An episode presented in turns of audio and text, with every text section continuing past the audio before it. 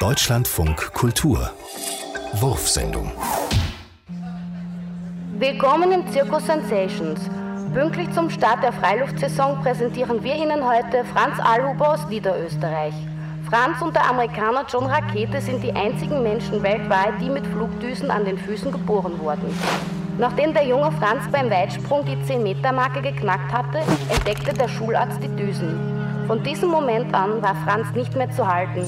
Er überflog sein Elternhaus, dann sein Heimatdorf und heute fliegt er als Sales Manager des weltweit größten Reiseunternehmens seine Geschäftstermine auf der ganzen Welt allein mit der Kraft seiner Düsen an.